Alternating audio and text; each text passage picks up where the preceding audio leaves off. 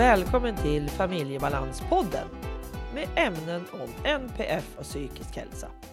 Gäst i det här avsnittet är Anna Linde och samtalet kretsar kring sexuell hälsa vid NPF. Något många familjer har svårt att hantera.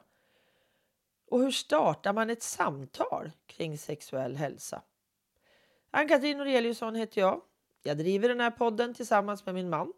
Jag hjälper anhöriga som har OCD i familjen att hitta ett mer hållbart familjeliv.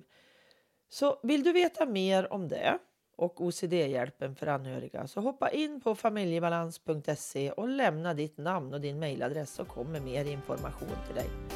Nu kör vi igång det här avsnittet.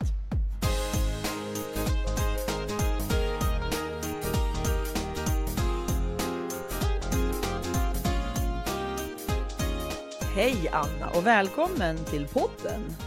Tack så mycket. Det ska bli spännande med ett tema idag, eller med det temat idag som eh, du ska prata om. För att det finns så mycket okunskap, så många tabun och så mycket missförstånd tror jag.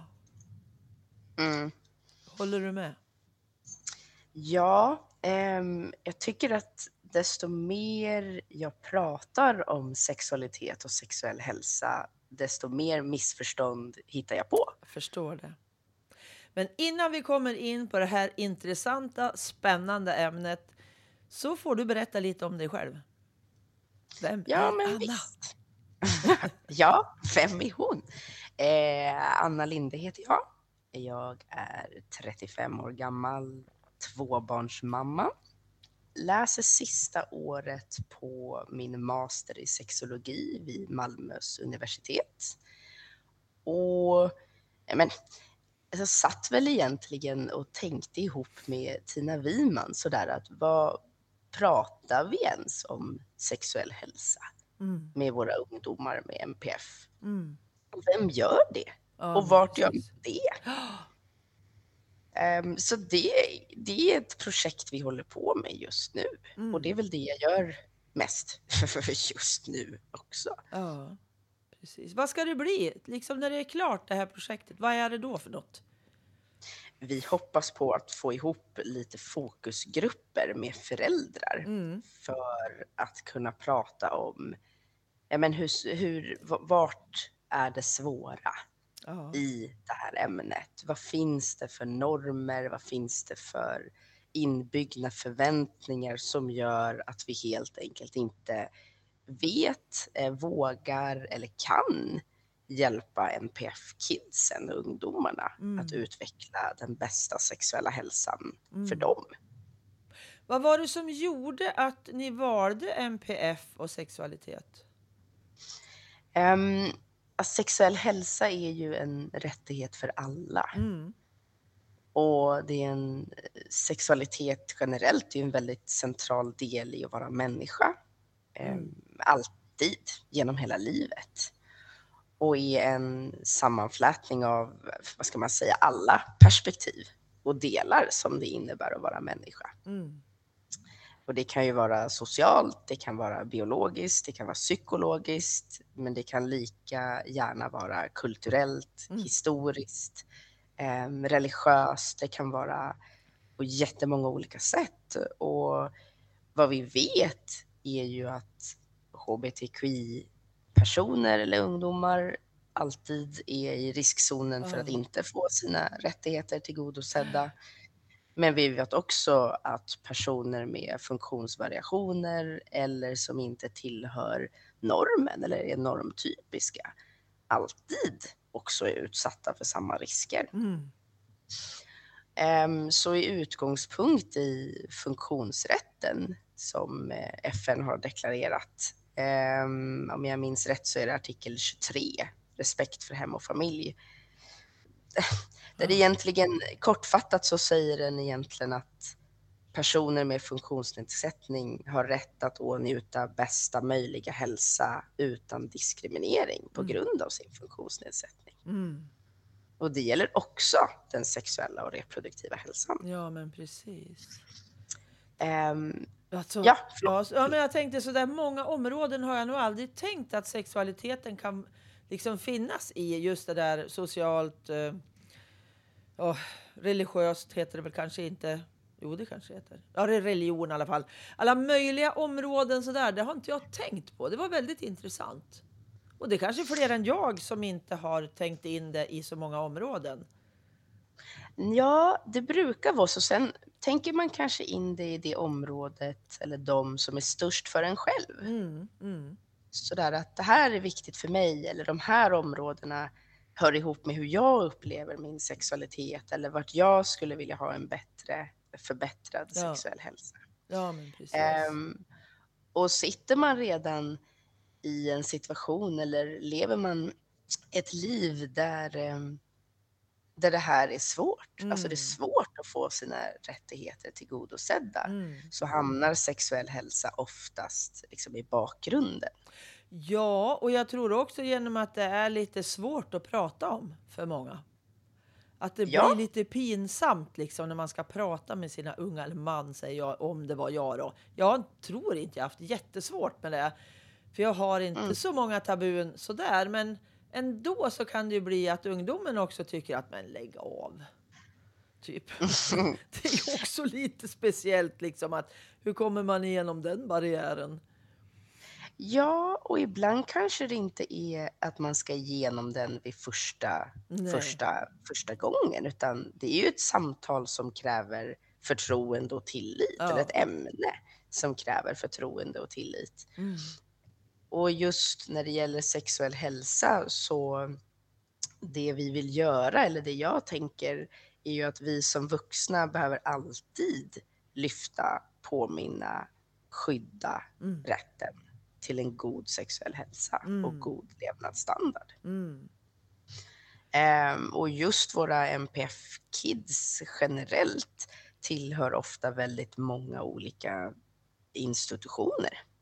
Och här är det ju ännu fler vuxna som blir inblandade och involverade. Men alltså det, är ju, det är ju många som har olika ansvarsområden som de är jätteduktiga på.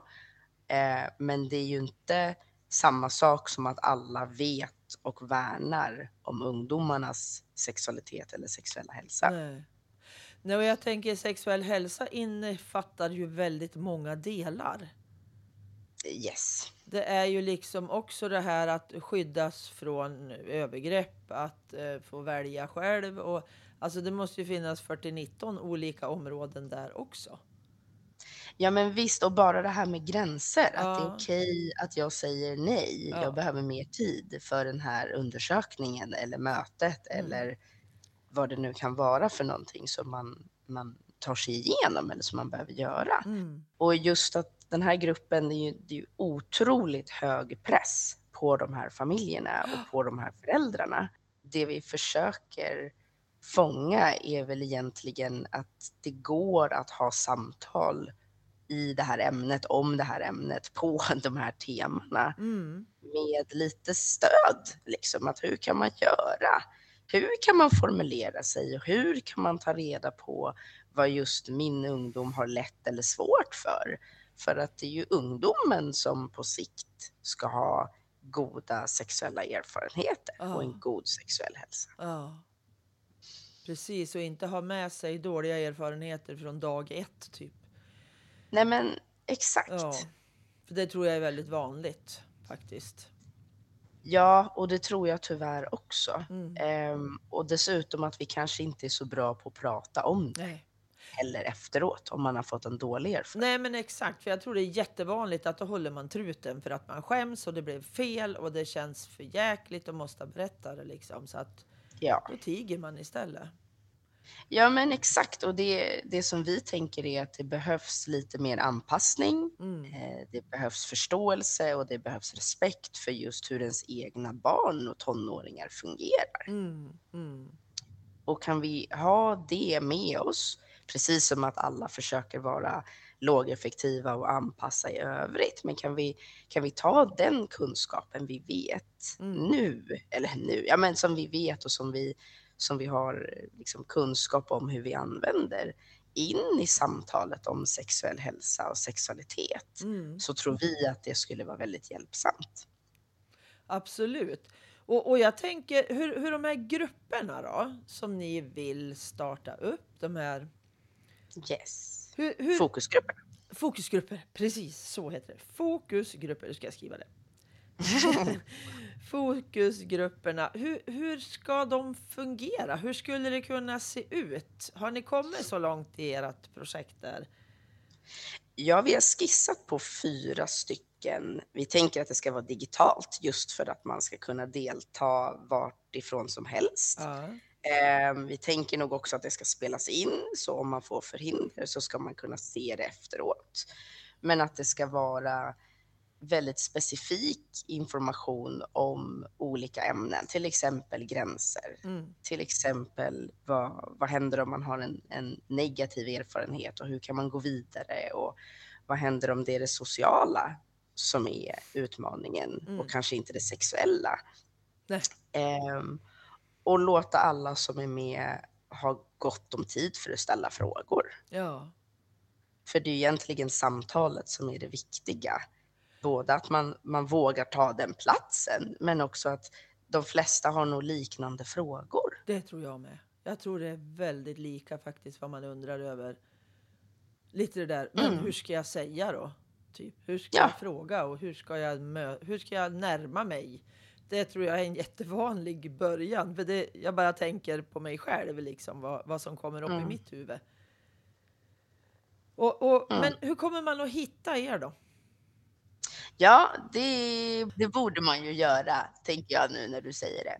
Jag tror att det kommer att synas i våra sociala mediekanaler Mm. mest. Jag tänker ju Ehm. attention är ju väldigt bra. Ja, det är det ju såklart. Och Det där bra. kommer man ju kunna hitta många Ja, men visst. föräldrar med Så intresse för det här. Ja, så sociala medier tänker jag Ja. vi, vi svarar kort på Ja. den frågan.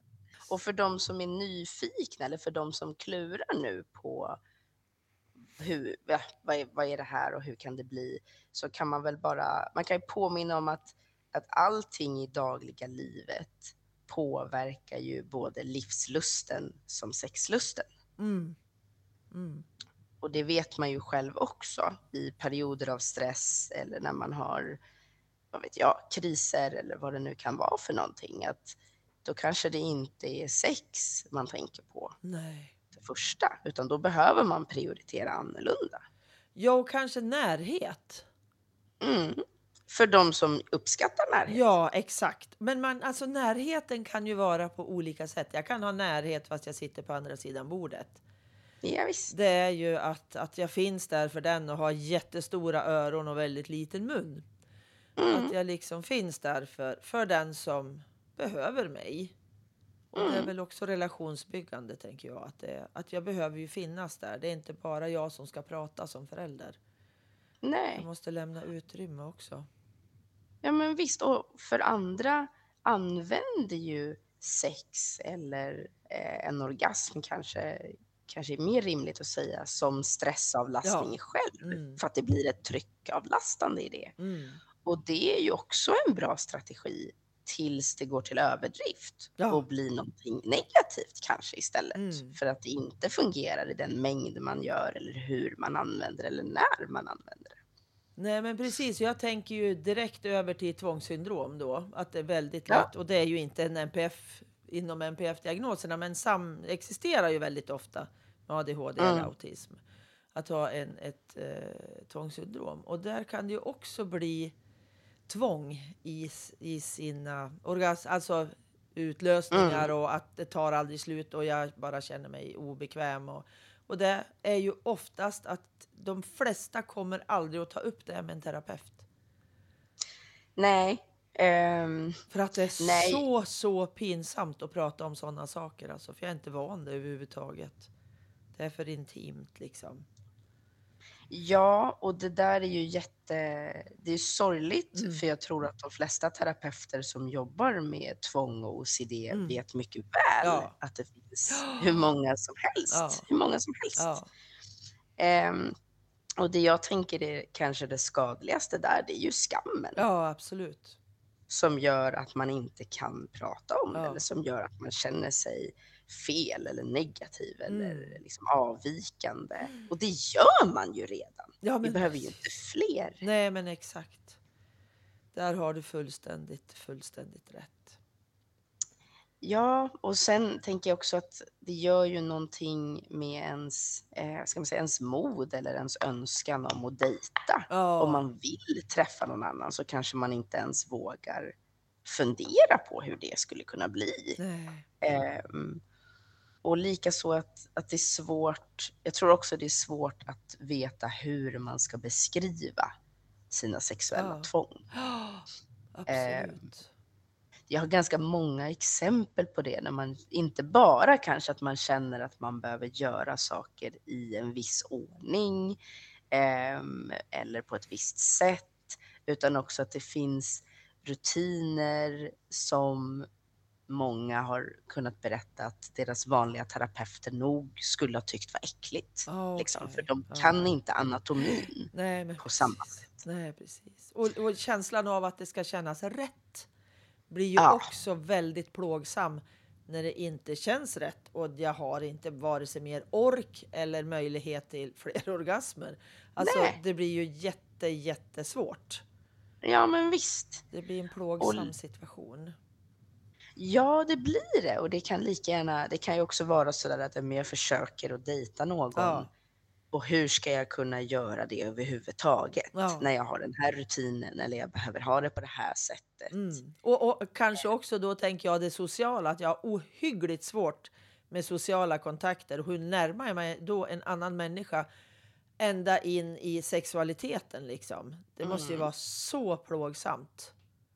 Ja, och så om man tittar på föräldrarnas del, Ja. då, hur ska man som förälder kunna prata med sina ungdomar om det här? Att man vet att de onanerar si och så här många gånger Ja. varje dag och de kanske inte har så bra ordning på sina torkhanddukar Nej. eller papper eller strumpor eller vad det nu kan vara för Mm, någonting. Mm. Och bara det är ju egentligen ett viktigt, en viktig del Mm. i samtalet. För man behöver ju lära sig att, att sin egen sexualitet ska man också ha gränser för. Ja. Alltså det är inte alla som ska veta allt och få kunna allt. Och, Nej, precis. så att det finns många nyanser eller många liksom dimensioner Ja, av det beroende på vems perspektiv man tar. absolut. Det här är ju helt, det är ju märkligt att inte det här som ni gör har funnits för länge sedan egentligen. Ja, det sa vi också, att gör, är det ingen som gör det här? Varför är det ingen som gör det här? Ja, mycket märkligt. Så det var väl en himla tur att ni kände att ni behövde göra det här. Ja, men jag tror det. För det, det är ju inte bara för att man har en NPF-diagnos eller inte ens en diagnos eller är stressad eller är utbränd eller alltså, man har ju en sexualitet och rätt till en god sexuell hälsa Mm, för det. mm. Ehm, sen tror jag de som, det finns ju en väldigt en tråkig nyans i att ha sexuella tvångsbeteenden eller tvång som hör ihop med sexualitet. Och det är ju att man utsätter andra för brott. Ja, det är med. finns. Ja. Och de kanske vi har mer kännedom om. Ja. För de är ju på något sätt i andra institutioner Ja. eller på HVB-hem eller vad det kan vara för någonting. Men ja, då är ju den där skammen ännu starkare, Mm, tänker jag. mm. Och sen funderar jag på vilken hjälp finns det alltså rent konkret till dem? Vad får de för att lära sig hantera den här delen? Det behöver inte du svara på för det vet jag inte om. Nej, Men det, alltså jag undrar, det vart bara en undring i mitt huvud liksom. Vad händer där? Vad händer med dem? Får de verkligen den hjälp de behöver? Det är en jättebra fråga. Mm. Jag tror man, här skulle man ju vilja önska att säga ja, Mm. alla får det Mm. och det blir jättebra sen. Och jag tror alla som vet hur det är att ha sina barn på HVB-hem, behandlingshem, familjehem vet mycket väl att det är jättekomplext och Mm. jätteutmanande Mm. och inte alls alltid vad man eh, har behövt. Nej, precis. Och det väcker en massa sorg, tänker jag. Det väcker nog ilska också hos, hos de som lyssnar. Mm. Och här blir det också, jag tänker att, att det är viktigt därför att kan vi göra någonting innan, Ja, alltså man hamnar i ett sånt läge nu, Ja. så är det, då är det bra. det är fantastiskt bra. När tror du att ni är färdiga med ert arbete? Förhoppningen är att det här materialet är färdigbyggt under hösten Mm. så att man kan börja laborera och testa det och köra, tänker jag. För jag tror att alla samtal vi får till blir viktiga Mm. oavsett hur snygg powerpointen är eller inte. Ja, men exakt, exakt. Det är ju samtalet liksom som är, som är grejen. Det är ju det. Ja, Och mötet med människorna som har behov av er kunskap. Ja, men precis. Och det är väl ibland, det är ganska många som hör av sig individuellt och så man kan, man kan ju ha en individuell kontakt också såklart. Ja. Men det vi tror med en grupp är att man just ska kunna känna att man inte är så ensam Ja. i det som sker. Alltså gruppmöjligheter är väldigt bra. Det ser ju jag också i mina egna grupper som då handlar om anhörigskap vid OCD. Mm. Att den här gemenskapen man får och att man har så lika frågor. Det gör Mm. ju att man stärks väldigt. Så att jag tror verkligen på grupp. Det är bra med individ ibland, att man träffas enskilt, att få ställa lite frågor. Men jag tror ändå grupp, och särskilt det här ämnet, tror jag verkligen vi behöver vara tillsammans. Ja, men precis. Och det handlar ju lika, alltså nästa steg eller steget vidare är ju att prata om föräldraskap. Ja. För det är ju en, det är en existentiell del av vår sexuella hälsa. Att, alltså vi vet ju redan att föräldrar med NPF eh, eller inom NPF-spektrat kanske väljer att inte skaffa barn Mm. för att man inte orkar, man inte kan, man är livrädd för hur det skulle bli. Mm. Man eh, har jättemycket egna negativa erfarenheter av att bli bemött av vården. Alltså det finns jätte, jättemycket där. Ehm, och så finns det ju samma oro som föräldrar delar med de här som inte har skaffat barn, Ja. bara att man skaffade barn. Ja. Och då förs ju den oron ganska lätt över till barnen i fråga. Mm. Och det är, det är väl den här överföringen vi också hoppas kunna fånga Mm. lite. Att här kan man nog, man kan nog hitta andra sätt liksom, än att vi ska ah, bara låta skammen och skuldkänslorna och ångesten leva vidare. Mm. Liksom, generation genom generation. Precis. För att inte kunna prata om sin sexuella hälsa och sexualitet med sina föräldrar, det väcker ju också skam. Ja. Och det är ju, Absolut. ja, det blir en jättedålig spiral. Ja. Eller vi tänker att det blir en dålig spiral. ja, men precis. Men jag tänker också på om, om man tar ett konkret exempel. Mm. Vissa barn, eller kanske alla barn, jag vet inte, onanerar ju en hel del en period under sin uppväxt.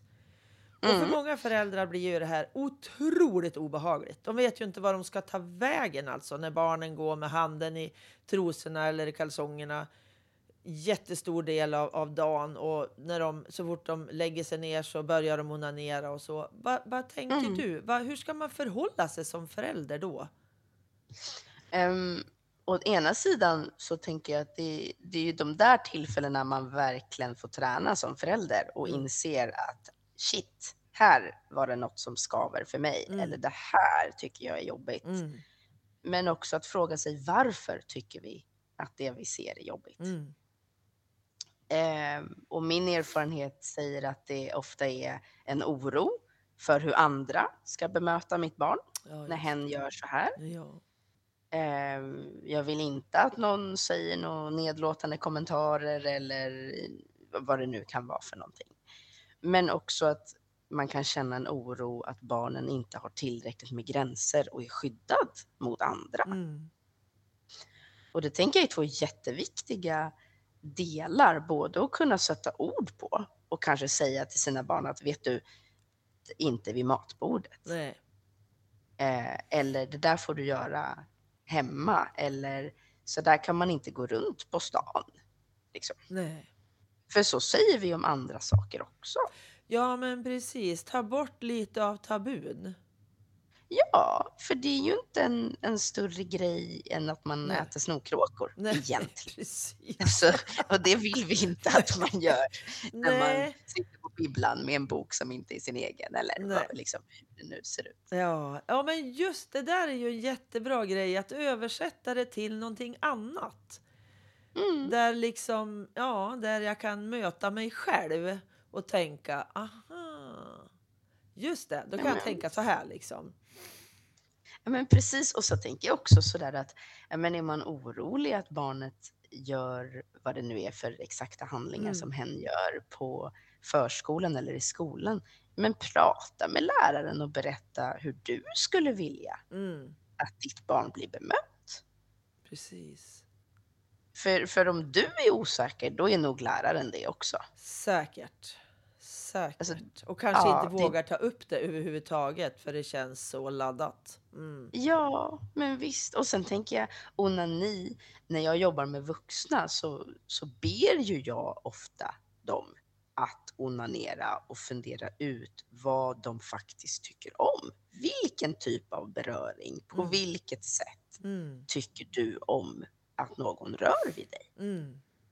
Och det här är saker vi också vill att våra barn ska kunna Mm. när de blir äldre och hela tiden.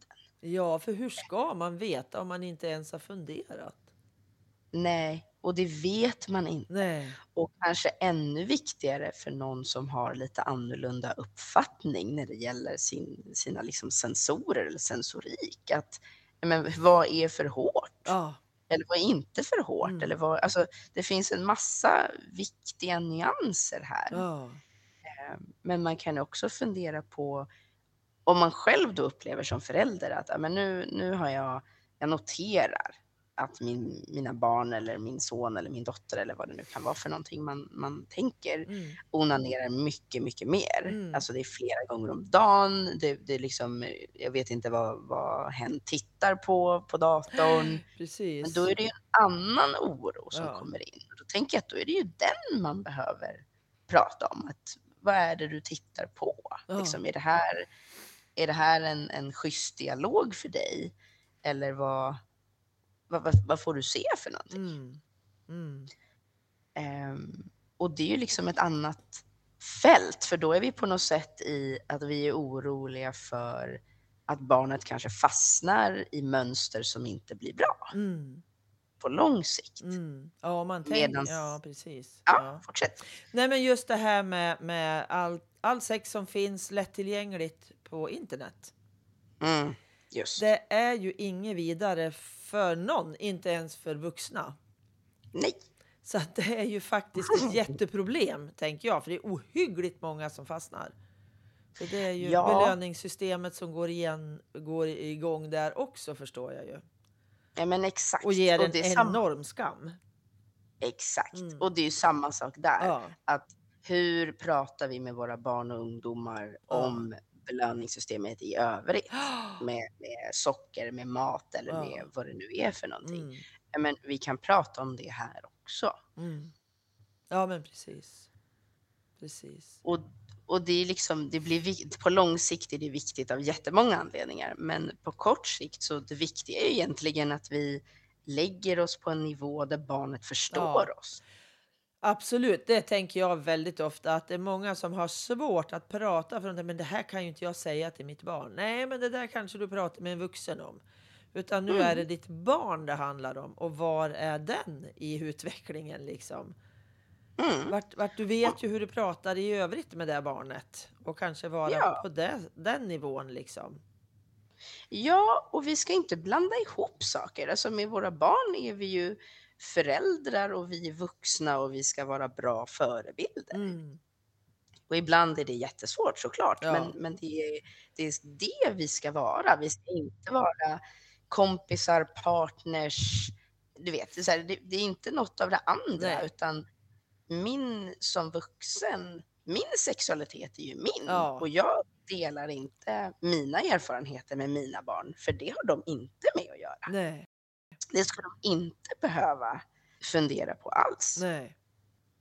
Men däremot så att kunna prata om gränser eller om hälsa eller om att man alltid tvättar händerna innan och efter. För det är viktigt för bakterier flyttar Ja. sig och det blir svårt. Liksom. Det är inget bra. Nej. Och inte Bara att, så. precis, och inte att det är snuskigt liksom. Usch, det har du tagit. Så, utan just det där. Nej, men alltså bakterier har vi ju under livet så. Vi tvättar Ja. oss före och efter. Ja, i- och det gör vi ju när vi äter också. Ja, exakt. Exakt. Och göra det. Alltså det här är jätteviktigt och jätteintressant alltså och väldigt bra. Jag tror ohyggligt många föräldrar behöver det här som ni håller på och sammanställer. Ja, det är det som är så tråkigt. Ja. Att det, det sitter vi och känner också Ja. sådär att men, va, varför har inte det här funnits mer lättillgängligt? Mm. Men vet du, det har ju knappt varit sexualundervisning i skolan och det har ju varit så bristfälligt och så konstigt som man... Ja, så att det liksom har ju blivit jättefel många gånger. Nu är ju Ja. jag jättegammal, men alltså det var ju så märkligt på min tid så det var inte klokt. En, Nej, ja, och det är helt sant. Mm. Ehm, en annan fråga jag tror många föräldrar sitter med är sådär att men mitt barn är inte alls intresserad. nej, det är jag såklart. Och är det okej Ja. att vara asexuell? Ja. Och, och kan man vara det? Är man det? Eller är man onormal då också? Ja, men precis. Och vad Och mycket är vi- intressanta samtal ni kommer att ha. Ja, Oj, oj, oj, jag vill vara med.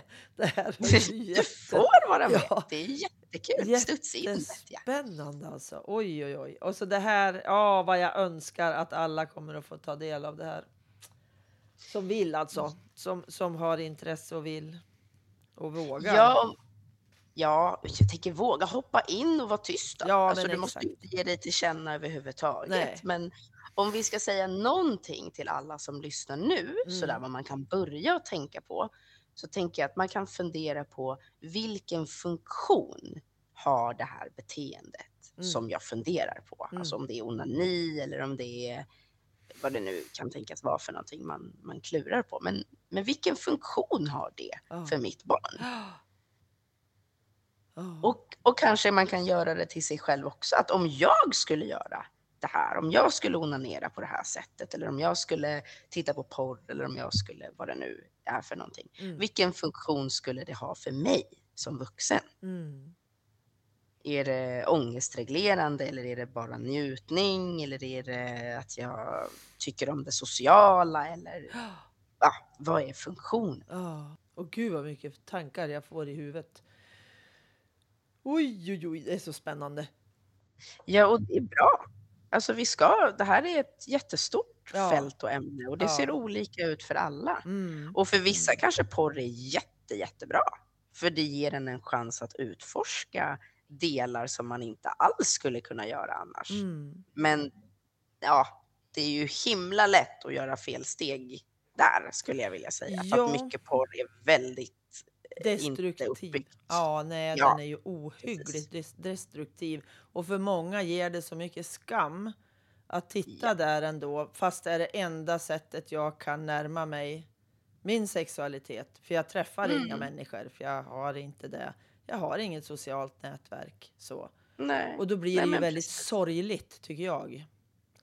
Ja, det blir det. Och där är också Sveriges lagstiftning lite annorlunda än den i, om det är Holland eller Belgien, nu vågar jag inte svära på vilken det är, Mm. men där man kan få för mig att man, det finns en liksom date-service eller något liknande just för att personer med bristande erfarenhet och bristande möjligheter ska få kunna utforska sin sexualitet som vuxna. Jaha. Sådär i samförstånd. Det ska jag, jag ska återkomma Ja. om det, vad exakt det är, för Mm. det är ganska intressant och ganska väldigt annorlunda Mycket annorlunda. mot Mhm. vad vi vet här. Eller Ja, vad vi men gör här. precis. Precis. Oj, ja, mycket intressant och många saker jag kunde väldigt lite om känner jag.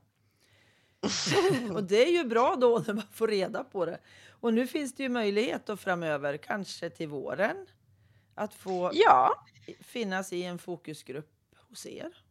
Absolut. Vi kanske kan få återkomma till dig när vi har lite Absolut. klara Ja, datum och sånt. det blir ju perfekt att göra ett litet avsnitt då, eller långt. Ja, visst. Och vill man ställa några frågor som man kommer på när man lyssnar, då kan man väl bara mejla, Ja, tänker jag. då tycker jag du ska säga din mejladress. Om du vill ha din. Ja, smart. Det är jättesvårt att mejla annars. Ja. Eh, man kan mejla till info snabel-a. Sen är det Linde som är mitt efternamn. Men ett S och therapy med ett y.com. Innan vi avrundar samtalet som var väldigt intressant och eh, väckte mycket tankar hos mig som gör att det blir... Det är intressant. Jätteintressant alltså. Men har du något mer som du vill tillägga innan vi avslutar? Ehm, nej men en uppmaning kanske att, att alla som får frågor och funderingar att ta vara på dem. Mm. Skriv ner dem eller säg dem högt eller skicka ett mejl eller prata med din partner eller din vän eller Mm. vad det nu kan vara för någonting och låt oss alla vara en del av att de här samtalen förändras. Precis. Och att vi kan släppa på en massa tabun. Ja, och gud, skrota finns- skammen som är min Ja. största paroll i fråga om eh, psykiatriska tillstånd, psykisk ohälsa, MPF och vad som helst. Vi måste, Mm. vi måste skrota skammen för annars kommer vi inte att prata. Utan då tiger vi och det är inte Ja. okej. Nej, och det är ju svårt för att, för att det sitter ju i oss ändå, även fastän det inte är, alltså vi kanske inte har ord för det, Nej. men det sitter ju fast i oss och då skapar det andra typer av konsekvenser. Ja, precis. Precis. Men skicka mejl till Anna om ni har funderingar. Och så får du, Anna, återkomma. När Det ni gör jag. börjar bli färdiga så att det kanske finns ett datum. Yes! Så, jättebra. Tusen tack, Anna, för det här samtalet. Tack själv, det var jättetrevligt att vara med. Ha det så bra. Ja, du också. Hej då! Hej då! Tack för att du lyssnade. Tack till Pelle Zetterberg för musiken, Pernilla Wahlman som fotade, Marcus som fixade poddloggan och till Anders för att du redigerar mitt prat. Vill du skriva en recension så gör gärna det inne i podcaster-appen. Jag blir jätteglad av sånt. Hoppas vi hörs igen. Hej då!